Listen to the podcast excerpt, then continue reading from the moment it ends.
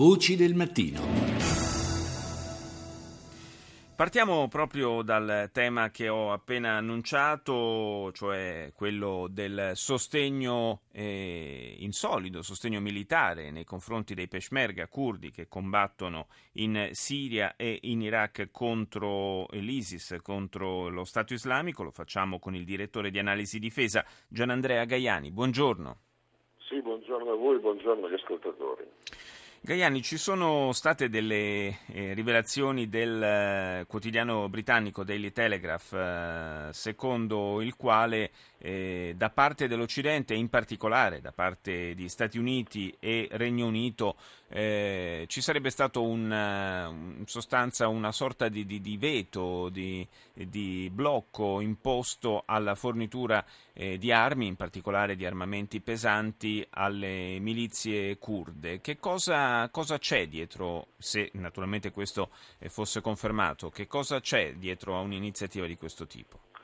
Ma la notizia è, confermata dal fatto che eh, il problema si è posto già l'anno scorso, quando nacque la coalizione e cominciò a fornire appoggio alle forze di Baghdad, ai curdi, che sono forse quelli che hanno ottenuto sul campo di battaglia i risultati migliori contro lo Stato islamico e sono quelli che hanno ricevuto il maggiore appoggio eh, militare. Diciamo che la coalizione internazionale guidata dagli Stati Uniti ha effettuato una buona parte dei suoi raid aerei proprio in appoggio a, alle forze del Kurdistan, ma il problema si è posto fin dall'inizio quando Baghdad ha, eh, ha posto un veto dicendo sì, voi potete fornire armi ai curdi, ma non tante e non così potenti da trasformare in un esercito che può operare autonomamente. Ovviamente Baghdad teme che una, una serie di vittorie militari conseguite dai curdi a dispetto invece della pessima figura che sta facendo l'esercito iracheno sul campo di battaglia possa consentire ai curdi di avere una, una, maggiore autonomia politica per creare un loro Stato. Una paura che non è solo di Baghdad, ma ad esempio è anche quella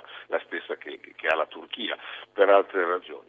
E, ehm, e, quindi queste limitazioni alle forniture di armi ai curdi non sono una novità, eh, loro oggi se ne lamentano anche perché stanno conseguendo successi importanti sul campo di battaglia e avere anche armi pesanti, che vuol dire artiglieria, mezzi di supporto, darebbe loro quell'autonomia che invece in questo momento gli manca. Ma non ci dimentichiamo che anche le armi italiane che abbiamo fornito ai curdi, per lo più armi leggere ovviamente, sì. e prima di arrivare in Kurdistan sono passate da Baghdad per una forma di rispetto al governo eh, iracheno eh, il quale in più occasioni è stato accusato di aver ritardato la consegna di armi ai curdi, trattenendo questi equipaggiamenti negli aeroporti di Baghdad in maniera anche piuttosto ingiustificata per tempi molto lunghi. Non c'è, non solamente, non c'è solamente il fronte iracheno, evidentemente c'è anche quello siriano. Queste forniture di armi, in particolare quelle italiane, eh, hanno riguardato soltanto il fronte iracheno o anche quello in Siria?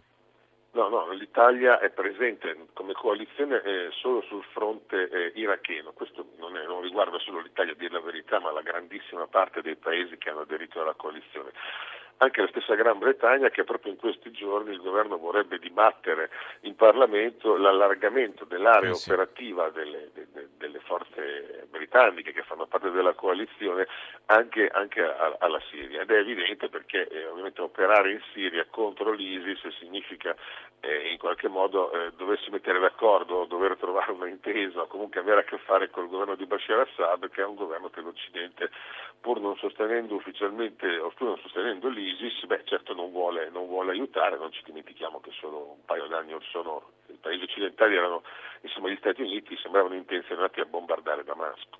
Questo, questa frenata, in particolare in questo momento sul, sul, sostegno militare ai curdi, non può essere letta anche con, forse con un pizzico di malizia, non lo so, questa è la, proprio la, la, la, domanda che, che ti giro. Eh, il, ehm, in, funzione, in, funzione, in qualche modo anti-iraniana, mi spiego meglio, eh, il fatto che i, i curdi stiano ottenendo una serie di successi nei confronti dello Stato islamico, economico, eh, potenzialmente, eh, se continuasse questo trend, indebolendolo in maniera anche, anche importante.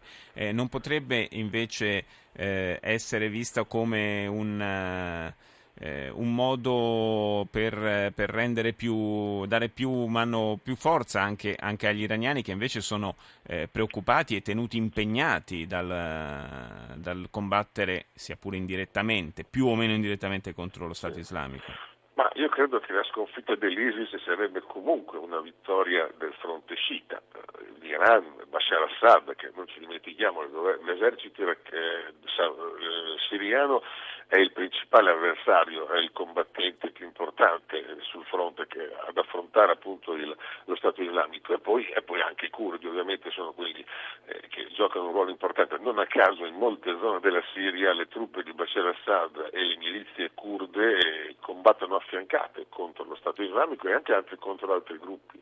Eh, ad esempio i qaedisti o altri gruppi eh, estremisti islamici che non sono alleati dello Stato islamico eh, ma combattono comunque il regime di Bashar al-Assad. Eh, beh, la malizia ci sta, ce n'è stata anche questa, questa strana guerra della coalizione è piena di ambiguità, i, principali avversari, i, i, membri della coalizione sono quelli che in qualche modo hanno sempre favorito lo Stato islamico e altri gruppi perché hanno cercato di combattere il regime di Assad o perché, come nel caso delle monarchie del Golfo, hanno armato l'opposizione sunnita, anche quella ovviamente, soprattutto quella di ispirazione estremista islamica, per contrastare, per compensare la forte influenza che l'Iran ha nel, nel governo iracheno che è a maggioranza sciita. Insomma, quindi tutte le sì, valutazioni maliziose ci può stare, ci può stare, diciamo. Grazie, grazie a Gian Andrea Gaiani, direttore di analisi difesa. Grazie.